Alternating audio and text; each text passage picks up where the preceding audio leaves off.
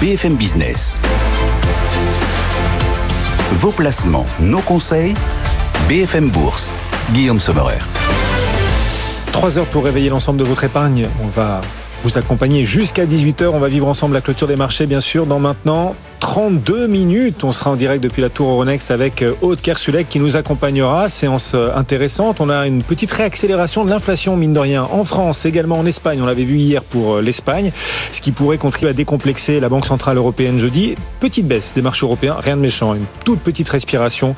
Après un mois de janvier historique, le CAC 40 gagne toujours plus de 8,5% sur l'ensemble de ce mois de janvier, ce qui en fait son meilleur mois de janvier de l'histoire depuis la création du CAC 40 en 1987. Aux États-Unis, c'est pas mal aussi, hein, le S&P 500 gagne sur le mois de janvier à peu près 5%, meilleur mois de janvier pour le coup depuis 2019. Ouais, c'est un peu moins brillant pour le S&P, mais quand même belle performance.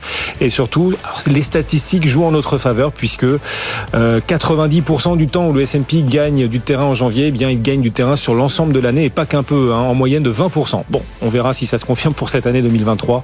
En tout cas, on la démarre sur les chapeaux de roue et cette dernière séance de janvier reste encourageante. Le CAC préserve les 7000 points malgré la toute petite baisse de cet après-midi et le S&P 500, lui, en petite hausse avec des publications intéressantes aussi qu'on va bien sûr parcourir avec nos experts du club. Ils vont nous rejoindre dans un instant. On va auparavant parcourir pour le coup le reste de l'actualité, l'ensemble même de l'actualité économique du jour. Faiza Younzi nous rejoint. BFM Business, l'info éco. Plus de monde dans les rues aujourd'hui pour la deuxième grande journée de mobilisation nationale contre le projet de réforme des retraites. 500 000 manifestants rien qu'à Paris aujourd'hui selon la CGT. Un mouvement très suivi dans les raffineries et dans les dépôts de carburant de Total Energy. 75 à 100% de grévistes de sources syndicales. Chez EDF, on comptait 40% de grévistes à la mi-journée, ce qui a provoqué une baisse de puissance électrique de 1200 MW. C'est l'équivalent d'un réacteur nucléaire. Également dans l'actualité, plusieurs indicateurs publiés aujourd'hui. L'inflation qui accélère de nouveau en France à 6% en janvier selon l'INSEE après 5,9% en décembre. Une légère hausse due à l'accélération des prix de l'alimentation et de l'énergie. L'économie européenne résiste au quatrième trimestre à la ralentie mais échappe à la récession avec 0,1% de croissance du PIB contre une contraction initialement anticipée par Eurostat. Sur l'ensemble de l'année 2022, la croissance de la zone euro atteint 3,5%. Le fonds souverain norvégien, le plus gros du monde, dans le rouge en 2022 avec des pertes records, 150 milliards d'euros après 3 années de très gros bénéfices. Une contre-performance qui est due à l'impact de la guerre en Ukraine et de l'inflation sur les marchés. L'État français à la rescousse d'Orpea, la Caisse des dépôts et consignations va prendre le contrôle du spécialiste des EHPAD après avoir conclu un accord avec les créanciers d'Orpea. Elle pourrait prendre 50,2% des parts avec ses partenaires, les assureurs Maïf et MACSF. Orpea, très endetté, peinait à sortir de la tête de l'eau depuis le scandale de la maltraitance de ses résidents. Cet accord valoriserait l'entreprise à 1,15 milliard d'euros. Pfizer, pessimiste pour cette année, le groupe pharmaceutique anticipe une chute des ventes de son vaccin contre le Covid alors que les commandes passées par les gouvernements ralentissent. Le groupe s'attend à réaliser 13 milliards et demi de dollars de chiffre d'affaires pour le vaccin en 2023. C'est quasiment 3 fois moins que l'an passé. Profit record pour ExxonMobil, plus de 55 milliards et demi de dollars en 2022. Le groupe pétrolier américain a profité du bond du cours du pétrole. Son chiffre d'affaires s'est envolé à plus de 410 milliards de dollars en hausse de 45% sur un an. C'est même au-delà des prévisions du marché. Et on termine avec un autre bénéfice record, celui de General Motors, 14 milliards et demi de dollars en 2022. Grâce à la hausse des prix et de la demande, General Motors a d'ailleurs supplanté Toyota comme premier vendeur de voitures aux États-Unis. Le groupe anticipe aussi une performance solide pour cette année. BFM Business, BFM Bourse, le club. Merci Faiza, vous nous accompagnez pour parcourir l'actu du jour tout au long de cette fin de journée. Bien sûr, nos 2 coéquipiers du club viennent également de s'installer, nous rejoindre alors que le CAC 40 à une demi-heure de la cloche recule gentiment moins 0,2%. Eric Lafrenière, bonsoir Eric, bienvenue. Bonsoir. Richelieu Gestion, dont vous êtes gérant senior. Frédéric Rosier aussi nous rejoint. Bonsoir Frédéric. Bonsoir. Bienvenue, gérant pour Mirabeau France. On va évoquer ensemble le potentiel des marchés après cet incroyable mois de janvier. Juste puisqu'on est au cœur des publications, Faiza nous parlait de quelques-unes des publications du jour aux États-Unis. General Motors s'offre le luxe de ne pas baisser ses prix, contrairement à Ford, contrairement à Tesla. Ça veut dire qu'il n'y a pas de fatalité face aux consommateurs dont on nous dit qu'ils arrivent peut-être au bout des économies qu'ils avaient réalisées pendant la crise Covid, qui commencent à être usées face à à l'inflation. On avait vu Tesla commencer à baisser ses prix, Ford également, pour préserver les parts de marché. Ben, General Motors s'offre le luxe de ne pas suivre cette stratégie. Est-ce que c'est le signe qu'il n'y a pas de fatalité ?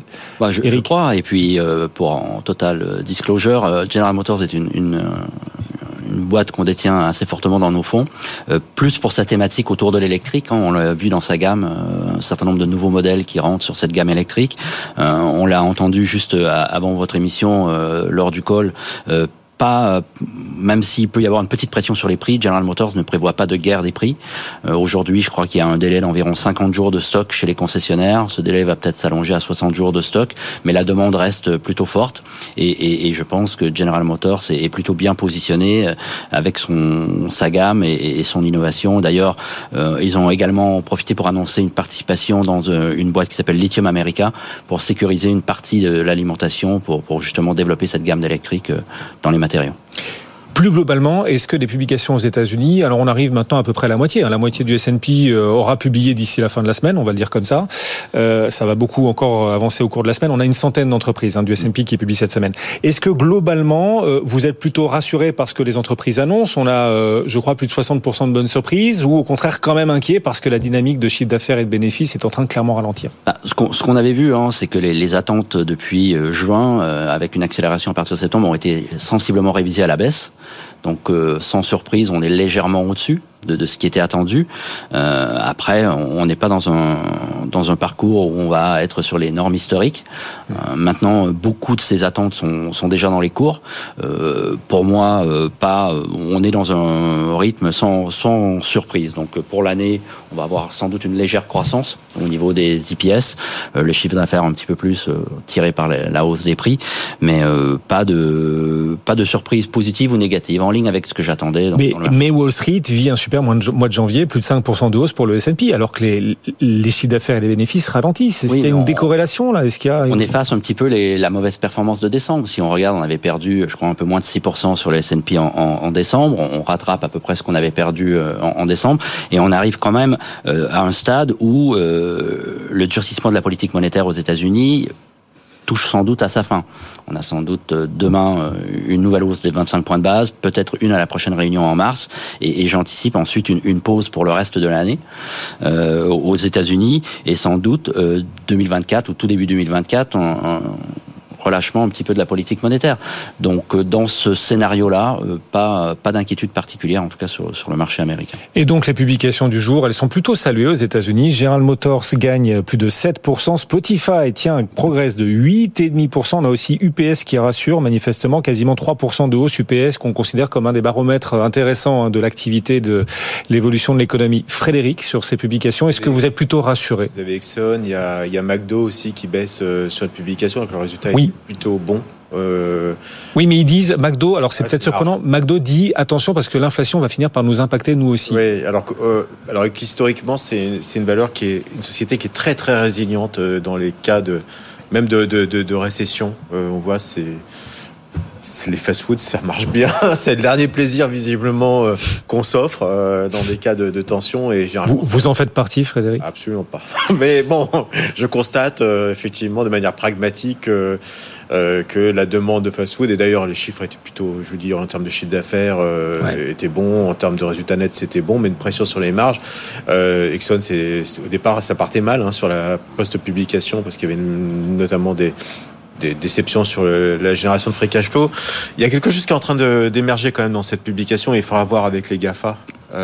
C'est l'impact Forex qui commence à devenir important dans les résultats, puisqu'on a un mouvement de baisse du dollar. Alors, c'est pas contre euro, c'est globalement le dollar avait connu un pic il y a maintenant quelques mois. On voit que le dollar, parce qu'on anticipe ce fameux pivot de la Réserve fédérale, est en train de baisser contre les autres monnaies, et l'impact pourrait être de l'ordre sur les prévisionnels, et sur le dernier trimestre pourrait être de l'ordre de 5, 6 voire 7% d'impact négatif sur les forex, donc sur les publications notamment de bénéfices. Donc attention, parce que ça c'est une variable qui est nouvelle pour le coup, puisque ça a été plutôt dans l'autre sens les fois précédentes. Donc il faudra quand même surveiller un petit peu ça. Donc c'est mauvais pour les publications américaine. Ouais, voilà, exactement. Américaine. Ouais, alors je pense notamment à des acteurs. Alors on l'a vu, par exemple, Apple a cette capacité de remonter les prix. Est-ce que c'est suffisant ou pas pour contrebalancer cet effet forex négatif? On le verra aussi pour des acteurs comme Amazon. Donc à surveiller. Mais globalement, pour revenir sur ces publications, il y a eu un travail de rabotage qui avait été fait en amont, parce que lorsqu'on regarde un peu l'effet surprise, on a à peu près, hier on était à 60, un peu plus de 60% d'effet bonne surprise. Alors ce chiffre paraît énorme, mais en réalité c'est un chiffre relativement moyen pour le coup en termes d'effet waouh sur ces publications. On voit bien donc que le marché est soutenu, le marché américain a sous-performé depuis quelque temps les marchés européens, et on a l'impression qu'il y a une tendance peut-être de petite bascule qui est en train de s'opérer avant les banques centrales, qui favoriserait les marchés américains. D'accord. Donc, c'est vrai qu'aujourd'hui, on voit Wall Street faire un peu mieux que l'Europe. Bon, ça faisait un petit moment que c'était plus vraiment arrivé. On a ce S&P qui progresse un peu de 0,2%, alors que le CAC 40 recule de 0,3%. On se prépare, c'est vrai, tout le monde se retrousse les manches avant les choix de politique monétaire des banquiers centraux cette semaine. Laquelle faudra-t-il le plus suivre, la Fed ou la Banque Centrale Européenne, Frédéric? C'est en deux temps. C'est l'avantage, c'est que c'est en deux temps. Mais on en parlait. C'est les deux flancs d'une même montagne. On en parlait avant l'émission, c'est que j'ai l'impression que tout le monde attend la même chose. C'est-à-dire, je pense qu'il n'y a personne qui est venu autour de cette table dire on s'attend à de la volatilité au moment de la publication des chiffres donnés par la Réserve fédérale ou de la BCE. Et donc, quand c'est trop attendu, est-ce que oui, non, on va avoir une énorme volatilité? J'ai l'impression que, comme tout le monde attend et veut se repositionner, même s'il y avait une baisse de 1, 2, 3%, on a l'impression que ceux qui sont un petit peu à la remorque du marché seraient tentés quand même de revenir. Donc, ce qui limiterait le potentiel de baisse et donc limiterait aussi la volatilité. Donc c'est là-dessus qu'il faut faire attention, parce que c'est vrai que tout le monde attend la même chose, j'ai l'impression. Oui, votre regard à vous, vous allez surtout suivre la Fed. Oui, bien entendu, mais en fait, moi je crois qu'il y a peut-être plus un risque. Ça parce que vous avez un fonds américain, donc évidemment à la Fed. Mais je crois que le risque de surprise, ou en tout cas dans la guidance, vient peut-être plus de la BCE. La Fed a sensiblement guidé dans les dernières semaines pour dire que 0,25. Donc on le voit, les outils prévoient à 98% une hausse de 25 points de base. Peut-être que dans le discours, il va essayer de calmer peut-être un petit peu les ardeurs du marché. On voit que les conditions financières sont sensiblement détendues aux États-Unis dans les dernières semaines. En Europe, je ne crois pas qu'on soit au même stade du durcissement de la politique monétaire, et vous l'avez évoqué tout à l'heure, les chiffres d'inflation en Europe restent solides.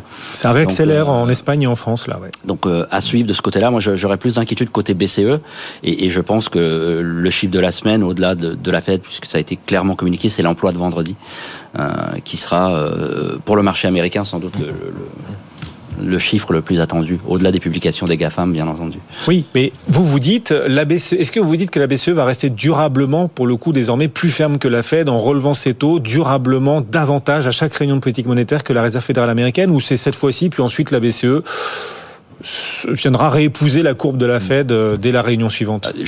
C'est pas ma zone de prédilection, mais j'ai l'impression qu'elle est quand même un peu en retard et qu'on pourrait avoir 50 points de base pendant encore quelques réunions.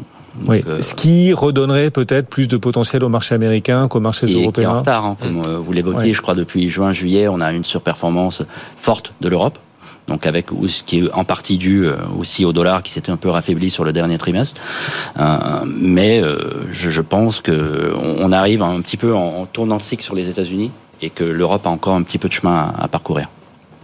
Bon, donc, alors attendez, en termes de performance boursière, là vous parlez de resserrement monétaire. En performance boursière, vous dites à nouveau avantage à venir aux États-Unis plutôt qu'aux marchés européens qui ont déjà bien rattrapé pour les investisseurs. Nuancer ça. Parce que encore une fois, et c'est là que on le voit en ce moment, toutes les zones qui sont poussées. On parle beaucoup des pays émergents, notamment l'Inde et la Chine en premier. On parle beaucoup de l'Europe. Les États-Unis sont un petit peu moins mis en avant en ce moment. Je ne m'attends pas à une année boursière particulièrement forte, donc on aura sans doute une bonne année, sous réserve qu'on arrive à éviter ce risque de récession, mais je pense que les indices, vu le poids des GAFAM et des autres grandes valeurs de la tech, qui ne devraient pas avoir des performances exceptionnelles cette année, je pense que la performance viendra peut-être un peu plus des autres secteurs, et que ça se reflètera moins dans les indices globaux, mais qu'il y a beaucoup de perfs à aller chercher, je dirais, sous la vague des marchés américains. Donc, oui, quel secteur ? Nous, on aime beaucoup les valeurs industrielles aux États-Unis, parce que, encore une fois, on ne voit pas de risque de récession profonde, voire une récession technique au pire.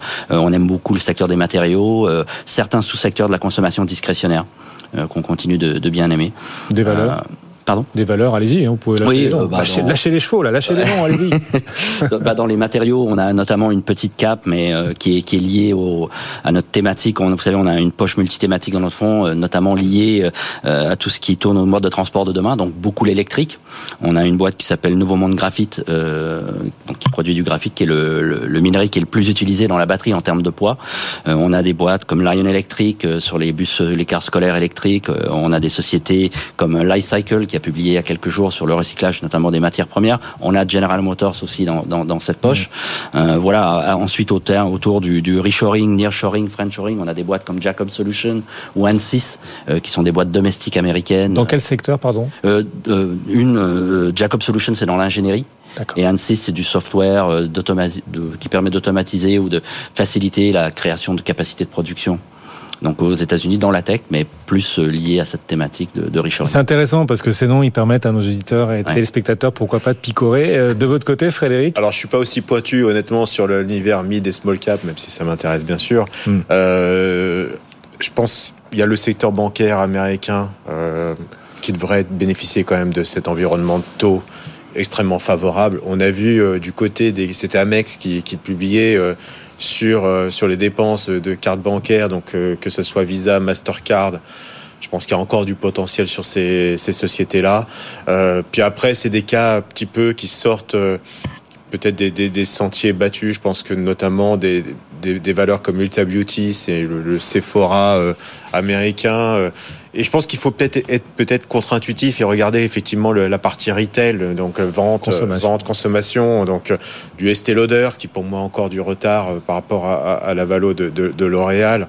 Voilà, c'est peut-être des idées qu'il faut regarder de près. On l'a vu là, il y avait aussi Caterpillar par exemple. Oui. On voit ça. Qui déçoit pour le coup sur sa publication. Mais vous avez vu le parcours extraordinaire de Caterpillar, c'est-à-dire qu'au moment où tout le monde parlait de récession et tout le monde était vigilant par rapport à ça, c'est peut-être la valeur la plus cyclique qui soit, hein. Je pense que Caterpillar, si on coche toutes les cases, elle les avait toutes, qui a fait un parcours exceptionnel l'année dernière en tête des indices américains. Donc c'est un peu normal que sur ces niveaux de valo un peu tendus, ça déçoit. Donc voilà, mais il y a dans le même secteur, quasiment le même secteur, il y a aussi une société qui a profité un peu du bond de Caterpillar qui s'appelle United Rentals également, qui est aussi une belle société qui permet effectivement de jouer les infrastructures, la reprise de la conso. Et alors, je vous ai demandé des idées de valeurs et tout de suite, mécaniquement, automatiquement, vous m'avez parlé de valeurs américaines. Vous auriez pu choisir des européennes, mais ce sera après. Je crois que c'était même pas le sujet. Pour l'instant, j'ai rebondi sur le. Ça veut pas dire que vous avez une préférence pour les valeurs américaines par rapport aux européennes ou quand même, vous nous disiez tout à l'heure, on est sur une bascule et Wall Street va reprendre de l'avantage sur l'Europe. De manière factuelle, on avait une décote qui était historique entre les marchés européens et américains, une décote de 35% sur une moyenne historique qui doit être à peu près de 20%.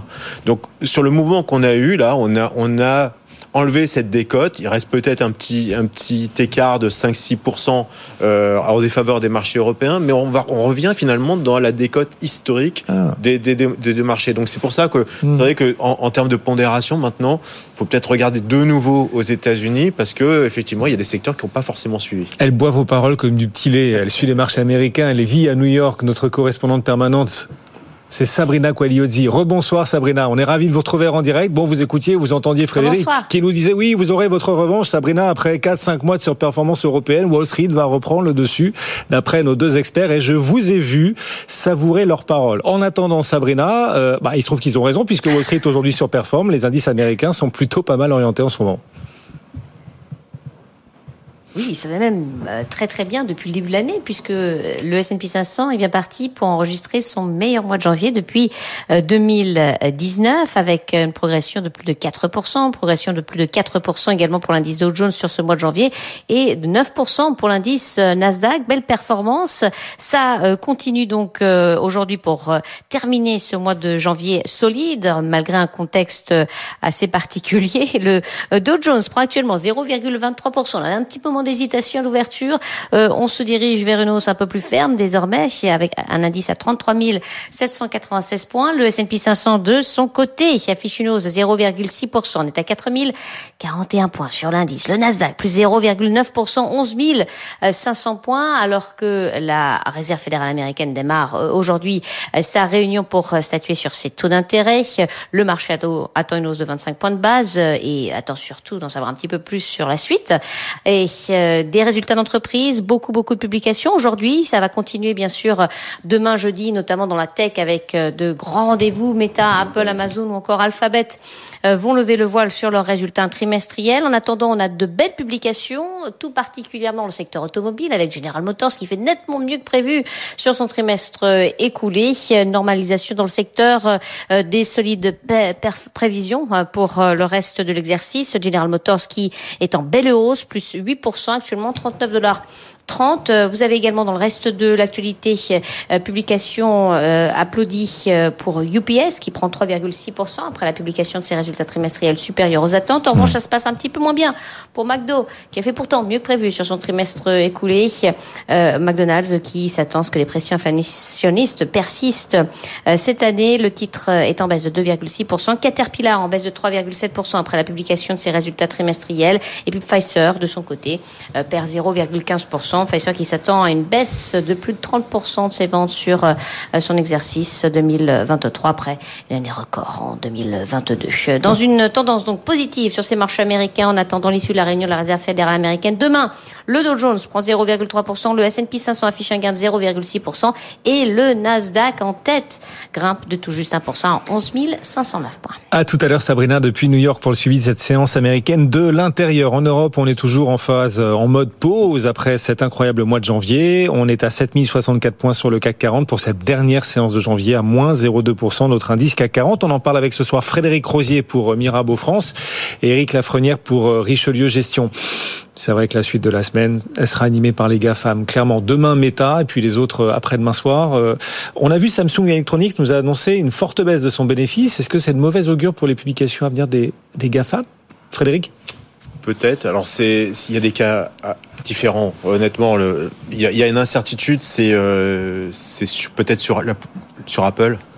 On peut vraiment avoir des questionnements parce que on sait sur les ventes d'iPad ça peut être tendu.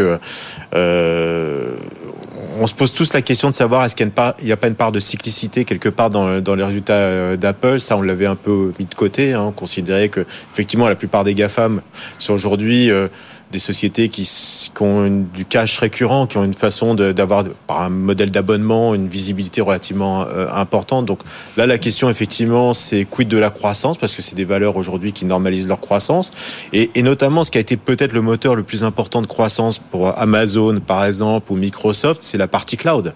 AWS on l'a vu d'ailleurs sur Azure, sur la publication de Microsoft sur la partie cloud, on s'aperçoit qu'il y a aussi une part de cyclicité, parce que lorsque vous avez une baisse des capex, des investissements des entreprises, la volonté de digitaliser et d'aller vers le cloud diminue. En tout cas, on retarde un petit peu les plans d'investissement. Et donc là, c'est vrai que c'est le vrai questionnement, parce que, alors autant Google a été plutôt une satisfaction en relatif sur la dernière publication des chiffres, mais on verra effectivement ce que ça donne. Est-ce que oui ou non, on n'est pas sur un gros ralentissement sur cette partie-là?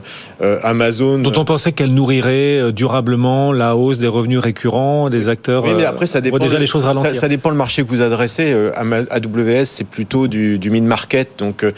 On a aussi des entreprises qui sont peut-être plus sensibles aux effets de bord qu'on a sur l'alentissement économique. Donc voilà, ça c'est question. Le marché de la pub sur Alphabet ou sur Amazon, on verra un peu l'impact. Maintenant, si on regarde simplement du point de vue de la valorisation, et ça c'est peut-être le plus important. Alors, on normalise la croissance, ça c'est clair. Ça c'est acté sur la valorisation. Mais oui. Pour certaines, comme Google par exemple, on arrive quasiment en EV sur EBITDA sur les chiffres les plus bas depuis une dizaine d'années. Donc on arrive de nouveau, lorsqu'on se paye 14 fois ou 15 fois sur Google. Google est value. Ouais. Google est décoté. Presque aujourd'hui. Alors, on sait, il y a une part de sensibilité parce qu'on est sur le marché de la pub, et le marché de la pub, quand on a un sentiment de récession, c'est ce qui anticipe les cycles, hein. Donc on aura effectivement peut-être une difficulté là-dessus. Maintenant, les anticipations ne sont pas très très élevées. Sur Microsoft, les anticipations ne sont pas très très élevées.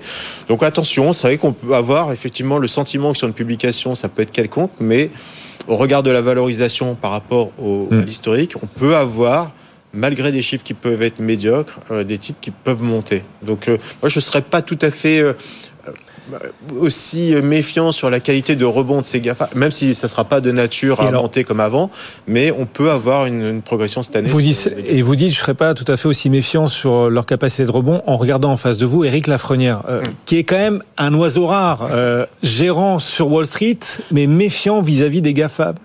Oui, vous nous l'expliquez ça, Eric. Oui, en fait, on a connu depuis plusieurs années, l'exception de 2022, fort rebond. Les marchés américains ont été tirés en grande partie par ces valeurs. Certaines sont quand même des valeurs de qualité. Nous, on a toujours du Microsoft en portefeuille, malgré les résultats qui étaient un petit peu compliqués. On l'a vu, un petit ralentissement dans le cloud. Et je pense que c'est dans cette période un petit peu d'incertitude. C'est pas tellement que les boîtes ne vont pas vers le cloud, mais je pense que dans un premier temps, ils essaient d'optimiser l'utilisation de leur cloud existant avant de lancer des dépenses supplémentaires. Donc, à suivre sur AWS, comment ça va se passer. On détient aussi du Amazon en portefeuille, mais sous-pondérer les deux valeurs. On avait vendu nos Apple en septembre. Il y a quand même beaucoup d'inquiétudes et on le voit dans les chiffres et les discussions que je peux avoir avec les analystes sur les ventes d'iPhone ou les ventes en tout cas de téléphones sur 2023, les hypothèses sont très très larges, donc je pense qu'il y a beaucoup d'incertitudes encore là-dessus, et j'ai bien peur que Monsieur Powell essaie de calmer un petit peu les ardeurs du marché demain, et que on l'a vu, ce sont des valeurs qui ont rebondi, certaines Amazon depuis le début de l'année, sur les anticipations d'une Fed un petit peu moins agressive, et donc si on a en même temps que ces publications un bon parcours depuis le début de l'année, et Monsieur Powell qui essaie de mettre une petite douche froide sur le marché, il faudrait des très bonnes publis pour peut-être aller un petit peu à l'encontre de... Oui. Et vous préférez la value, en l'occurrence, les cycliques industriels, vous nous le disiez tout à l'heure. Oui, en fait, nous, on a un mix, on a une poche cœur de notre fonds qui est basée sur les sociétés qui ont démontrer leur capacité à faire croître leurs dividendes pendant un minimum de 15 ans. C'est là qu'on retrouve des valeurs comme Caterpillar, comme IBM, comme Microsoft, comme McDo aussi, que nous avons en portefeuille. Et l'autre poche, elle est multithématique. On n'a pas d'approche sectorielle en soi, donc on pense que c'est dans ces marchés qui vont bouger avec des sous-moments, des sous-thématiques, c'est la meilleure façon d'essayer d'aller tirer de la performance. Donc on n'a pas nécessairement un biais ni value ni croissance, on a plutôt une approche blend et on se laisse porter par les thématiques plus long terme. Aujourd'hui, on a une entreprise qui nous annonce des résultats records en Europe, c'est une banque, et on va avoir dans les prochaines semaines, les prochains jours, les résultats des banques européennes aussi qui vont commencer à nourrir le marché. Unicredit, donc des résultats records, le titre Unicredit progresse bien. Est-ce que c'est un secteur qui vous attire? Vous nous disiez, les banques américaines m'attirent. Est-ce que les banques européennes aussi vous attirent, Frédéric, pour la suite ? Oui, on a vu les banques américaines faire quelques provisions pour risque de récession. Donc, il va y avoir des reprises de... En tout cas, il pourrait avoir des reprises de provisions, puisque effectivement, s'il n'y a pas de récession, effectivement, ce buffer, ce coussin de protection ne sert pas à grand-chose. Et pareil ici en Europe. Et je pense qu'en Europe, elles vont être amenées à le faire. Donc, on verra. Je suis pas sûr que ça a un impact extrêmement négatif sur la qualité des publications, la remontée de taux. Voilà, on va être à 3 sur l'Europe. C'est de la transformation monétaire, hein, une banque. Hein. Donc, ça emprunte court, ça prête long. Le différentiel, c'est pour leur poche. Honnêtement, si on je schématise, mais c'est un peu ça le métier de la banque. Ouais.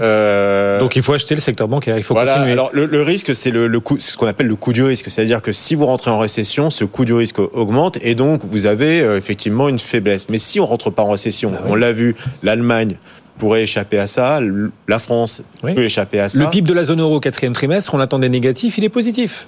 Donc il n'y a plus aucune raison de sortir de ce secteur, fort dividende, remontée de taux, donc sa matière première est plutôt attractive, avec une rentabilité qui augmente. Les valos, c'est historique, de toute façon on le sait très bien, c'est price to book, toujours hyper attractif, donc il n'y a pas de raison de ne pas avoir de bancaire dans les portefeuilles. Parce que pour vous, le risque de récession maintenant, il n'existe plus pour la zone euro. En plus, la Chine qui réouvre, ça va porter notre économie. Enfin, je ne dis pas ça parce qu'on la BCE, attention, qui continue de relever les taux quand même. Non, mais c'est pas le problème. C'est que même si c'est une petite récession, parce que là on parle de ça, c'est l'épaisseur du trait, ça n'aura pas d'impact négatif sur les banques. Bon, d'autres secteurs ? On est gourmand. Ah oui, non, vous avez raison.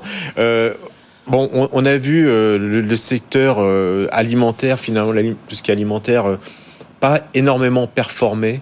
Il y a peut-être aussi un petit rattrapage dans ce secteur. Je pense à des acteurs comme Unilever, par exemple, qui est justement très présent dans l'émergent. Nestlé, qui n'a rien fait l'année dernière, ça fait pas mal de temps d'ailleurs. Proposer ce secteur parce que j'ai dit qu'on avait faim et qu'on était gourmands, c'est ça ? Exactement. C'est... Okay. Après, je parle de Pernod Ricard, si vous voulez. Enfin. Voilà, parce qu'effectivement, là aussi, on a des chiffres... qu'on peut apprécier différemment sur le secteur des boissons. On a vu des chiffres qui n'étaient pas si bons que ça par rapport aux publications de LVMH sur les vins et spiritueux. Donc voilà, il y a eu une faiblesse sur des titres liés à ce secteur, que ce soit Diageo, que ce soit Pernod Ricard. Donc, c'est peut-être je ne vous ai pas demandé d'en parler, des boissons, c'est vous là. Non, mais je sais que vous êtes allé tout seul. Hein. Je sais que vous attendiez ça avec impatience. Le luxe, on continue ou pas ? Le luxe, alors c'est vrai que l'inconnu, c'est Kering, parce que Kering, il y a quand même des petites inconnues en termes de marques. On sait qu'il y a un peu du bad buzz autour de certaines marques de Kering par rapport aussi à l'aspect créatif. Maintenant, le luxe, je pense que ça mériterait effectivement, s'il y avait une remontée des taux, en tout cas une perception de remontée de taux. Un LVMH qui perd 20 ou 30 euros, c'est pas un drame, mais ça serait plutôt un bon point d'entrée. L'auto, on n'en a pas parlé. Renault, Peugeot, Stellantis, non, c'est trop pas cher. Enfin, si ça reste pas cher comme ça, c'est quand même. Tendance à privilégier Volkswagen aujourd'hui. D'accord. En termes de valo, même si la recovery sur Renault est en marche et qu'il y a encore peut-être du potentiel. Et je sais que c'est la tarte à la crème, mais tout le monde vous parle de Stellantis. Je pense qu'il n'y a pas personne qui ne vous parle pas de Stellantis sur la valo de Stellantis qui n'a jamais été aussi attractive.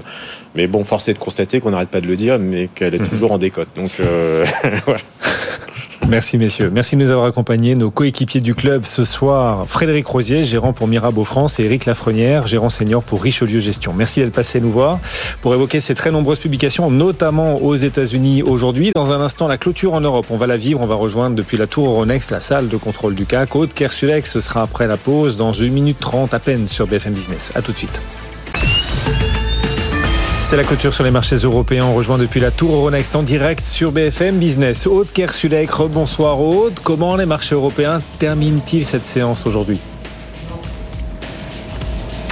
Eh bien, 7082 points, c'est finalement exactement le même niveau qu'hier, plus 0,01% de progression. C'est vraiment pour le geste d'avoir du vert.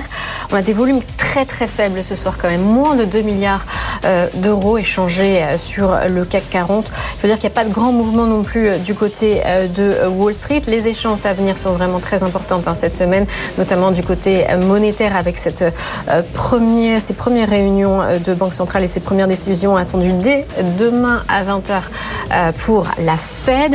Alors, beaucoup d'attentisme sur ces marchés. L'industrie, quand même, qui reculait cet après-midi à Paris, ArcelorMittal, Saint-Gobain, Alstom, Thales, Total Energy. Elles perdent toutes plus de 1,5%. Et puis, à la hausse, le secteur bancaire, Société Générale, 2,5%, 27,28 €. Surtout poussé par ce qui s'est passé en Italie avec la publication record pour Unicredit. Unicredit qui a fini à Milan en hausse de 11,5%. Et puis sur le SBF 120, une belle performance aussi après sa publication de chiffre d'affaires pourtant en repli, mais le marché était préparé. Et bien SEB qui prend quasiment 8%, et puis Euroapi plus de 7% après la reprise de production dans son usine de Hongrie. Voilà un CAC bien à l'équilibre ce soir avant les grands rendez-vous de la semaine. 7082 points. Merci Aude, bien sûr vous nous accompagnez tout au long de cette soirée sur BFM Business depuis la tour Euronext. À tout à l'heure, on vous retrouvera notamment dans Good Evening Business de 18h à 20h aux côtés de Guillaume Paul et Audrey Tcherkov. Le CAC 40 et les marchés européens qui terminent donc en légère baisse alors que les indices américains sont en hausse aujourd'hui. Le S&P 500 gagne 0,2% avant demain la décision de la Réserve fédérale américaine. Les membres de la Fed qui ont commencé à se réunir et qui livreront demain soir à 20h leur choix de politique monétaire. BFM Business, BFM Bourse, on refait la séance. Grâce ce soir à Franck Longuillat, le directeur général délégué de la financière de la Cité. Bonsoir Franck. Bonsoir Guillaume. On est ravis de vous retrouver en direct, Franck, alors que le CAC 40 préserve ses gains du mois de janvier, 31 janvier, dernière séance du mois de janvier, on gagne à peu près 8,5% sur l'ensemble de ce mois, ce qui en fait le meilleur mois de janvier de l'histoire du CAC 40 depuis 1987, la création du CAC. Jamais, Franck, un mois de janvier n'avait été aussi favorable au marché actions français. Oui, c'est un mois exceptionnel. On sent que les investisseurs étaient sur les starting blocks après une année 2022 très compliquée sur les taux, sur les actions, sur le crédit, enfin qui était vraiment catastrophique du point de vue des financiers. On sentait qu'il y avait de l'appétit pour le risque, il y avait beaucoup de ce qu'on appelle bottom fishing, donc on va récupérer les valeurs qu'on très mal performé en 2022 pour essayer de se repositionner dessus en 2023. Ça s'est vu sur les actions de croissance, principalement sur la tech également, avec des rebonds qui sont très impressionnants sur certaines valeurs. Effectivement. Alors, du côté des sociétés qui s'en sortent le mieux ce soir pour cette dernière séance du mois de janvier, on repère Seb qui termine plus forte hausse du marché parisien. Ça fait du bien de revoir Seb parmi les plus fortes hausses. Plus 7% ce soir en clôture. Ce titre Seb qui tente de sortir la tête de l'eau et qui confirme pour la suite des objectifs de marge dans le haut de la fourchette pour l'année 2022. Seb en hausse de plus de 7%. Est-ce que vous pensez que le titre est en train de se sortir d'affaire là après plusieurs années un peu compliquées en bourse? Oui, alors Seb, c'est une histoire qui sort Covid en fait. Ça avait atteint un point bas au moment où on a fermé l'économie en mars 2020. Et puis très rapidement, on s'est rendu compte que cette pandémie et ces confinements allaient finalement permettre à la société de vendre beaucoup de biens d'équipement pour la maison, parce que les gens étaient chez eux.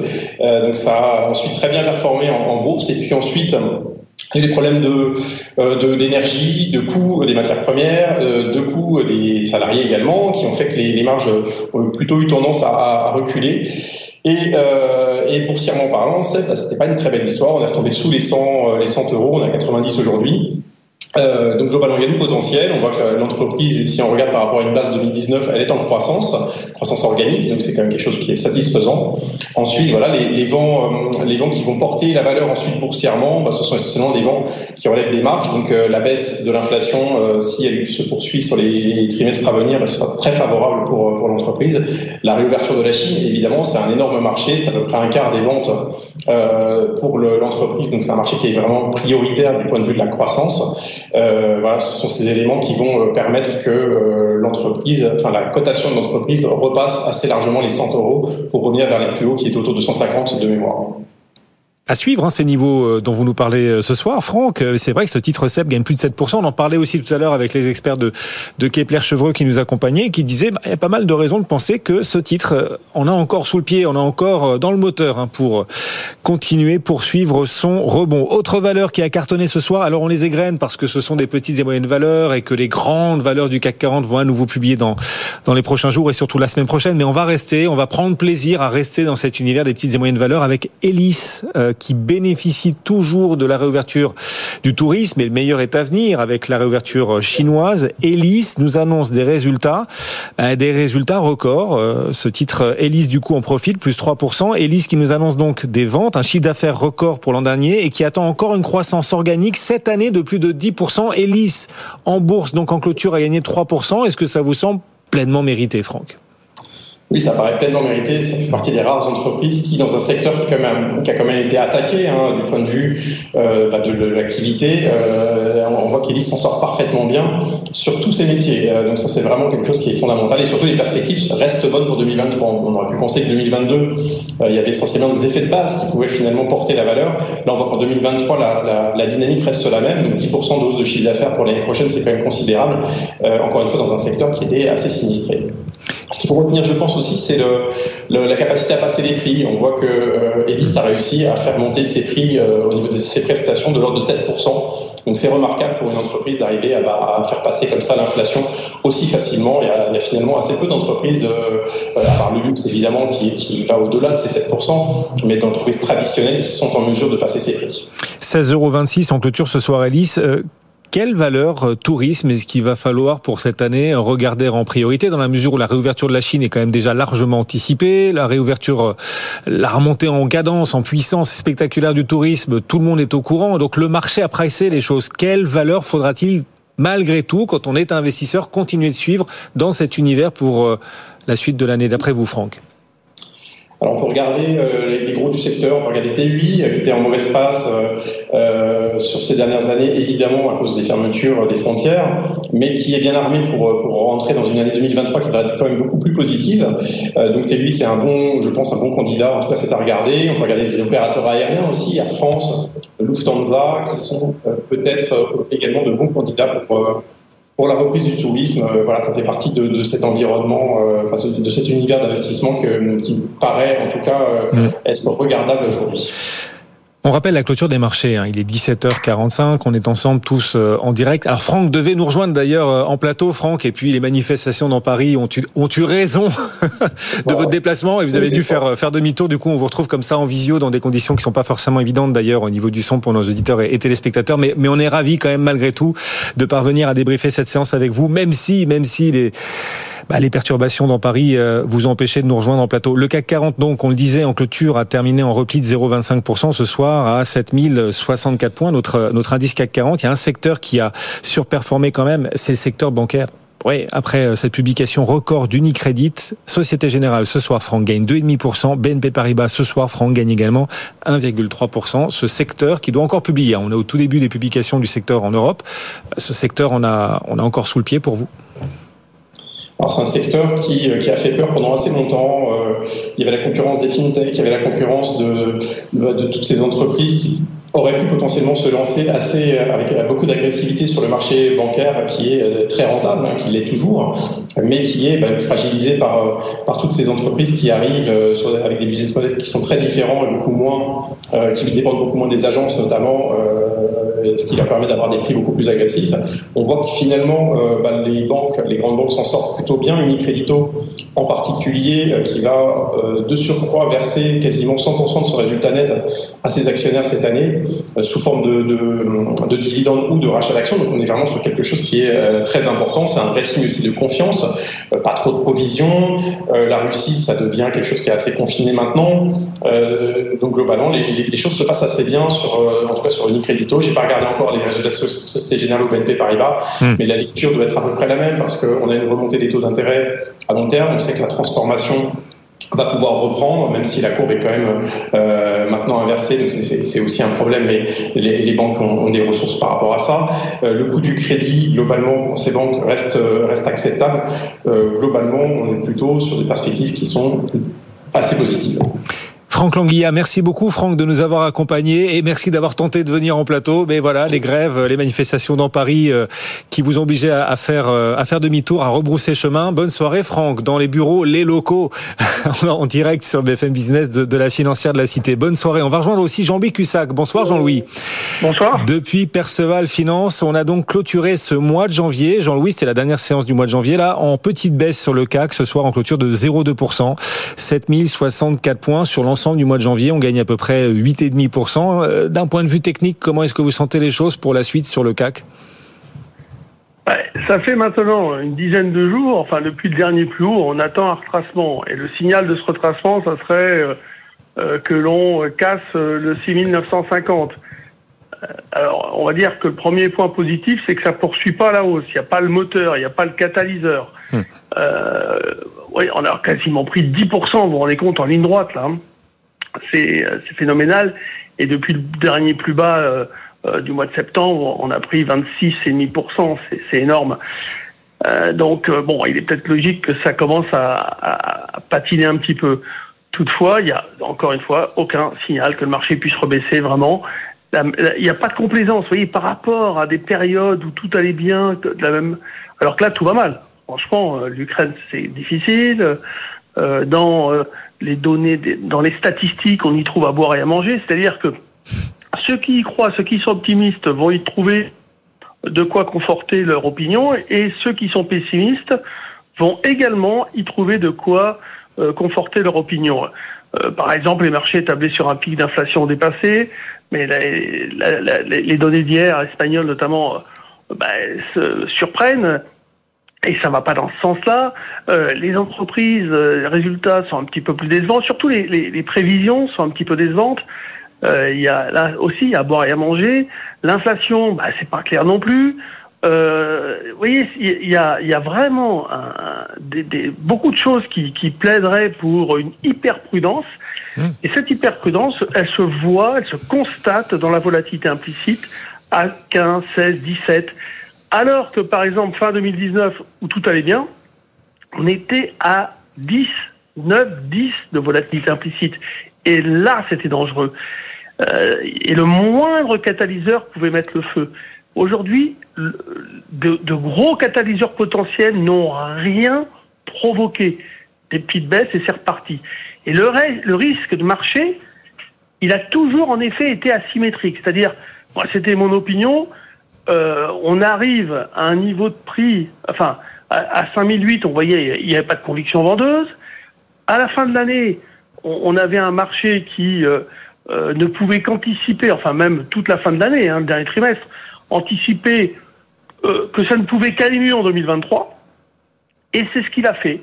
Et donc, pour l'instant, on reste dans cette dynamique. Bon, c'est vrai que c'est un peu mou actuellement, mais bon, quand même, on a des valeurs qui ont amené des relais. Alors, elles ne passent pas forcément très lourd, comme STM, etc. Mais bon, LVMH, elle gagne encore 17,6% depuis le début de l'année. C'est énorme.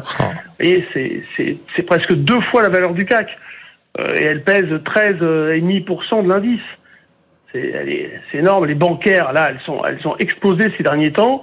Les plus fortes progressions, c'est BNP Paribas, 18% d'euros depuis le début de l'année. Société Générale, 16%. Voilà, tout ça, ce sont des performances assez incroyables. Donc voilà, les marchés, pour l'instant, absorbent toutes les mauvaises nouvelles. Alors, est-ce dû à des contre-pieds? Que beaucoup d'acteurs ne soient pas suffisamment acheteurs, c'est difficile de répondre à cette question. À un moment donné, oui, mais je pense qu'ils ont quand même trouvé à un moment donné l'idée d'aller chercher des investissements en Chine, sur les marchés chinois. Alors, ils sont quand même dans la partie. C'est très difficile de se faire une idée, si vous voulez, de ce qui pourrait gêner un retracement, une respiration. Pour l'instant, rien à l'horizon. Et ceux qui ont raté la hausse incroyable des marchés de ces dernières semaines et ceux du début d'année voudront sans doute profiter de la moindre respiration pour revenir, ce qui limiterait du coup la baisse. Enfin, on va suivre tout ça très près. Aussi, le discours des banquiers centraux, bien sûr, la Fed demain soir, la BCE, Christine Lagarde jeudi, parce que pour l'instant, les marchés jouent vraiment contre les banques centrales. Et on a une dichotomie là entre, d'une part, des banquiers centraux dont le discours reste très faucon et des marchés qui croient de plus en plus à un ralentissement très net des resserrements monétaires, une dichotomie qui pourrait peut-être à un moment créer des surprises. On va suivre tout ça très près. Merci Jean-Louis en tout cas de nous avoir accompagnés ce soir en direct. Ce débrief, ce bilan du mois de janvier où le CAC 40 a gagné à peu près 9%. C'est le meilleur mois de l'histoire du CAC 40, le meilleur mois de janvier. Le meilleur mois de janvier de l'histoire du CAC 40 depuis 1987, la création du CAC, jamais le marché parisien n'avait autant progressé sur le premier mois de l'année. À Wall Street, c'est pas mal aussi. Le S&P 500 gagne un petit peu de terrain ce soir et sur l'ensemble de janvier, il gagne à peu près 5%. Et les statistiques jouent pour nous puisque 89% du temps, le S&P 500 a progressé en janvier. Eh bien, il a progressé sur l'ensemble de l'année et pas qu'à moitié, en moyenne de 20%. C'est pas rien. Bon.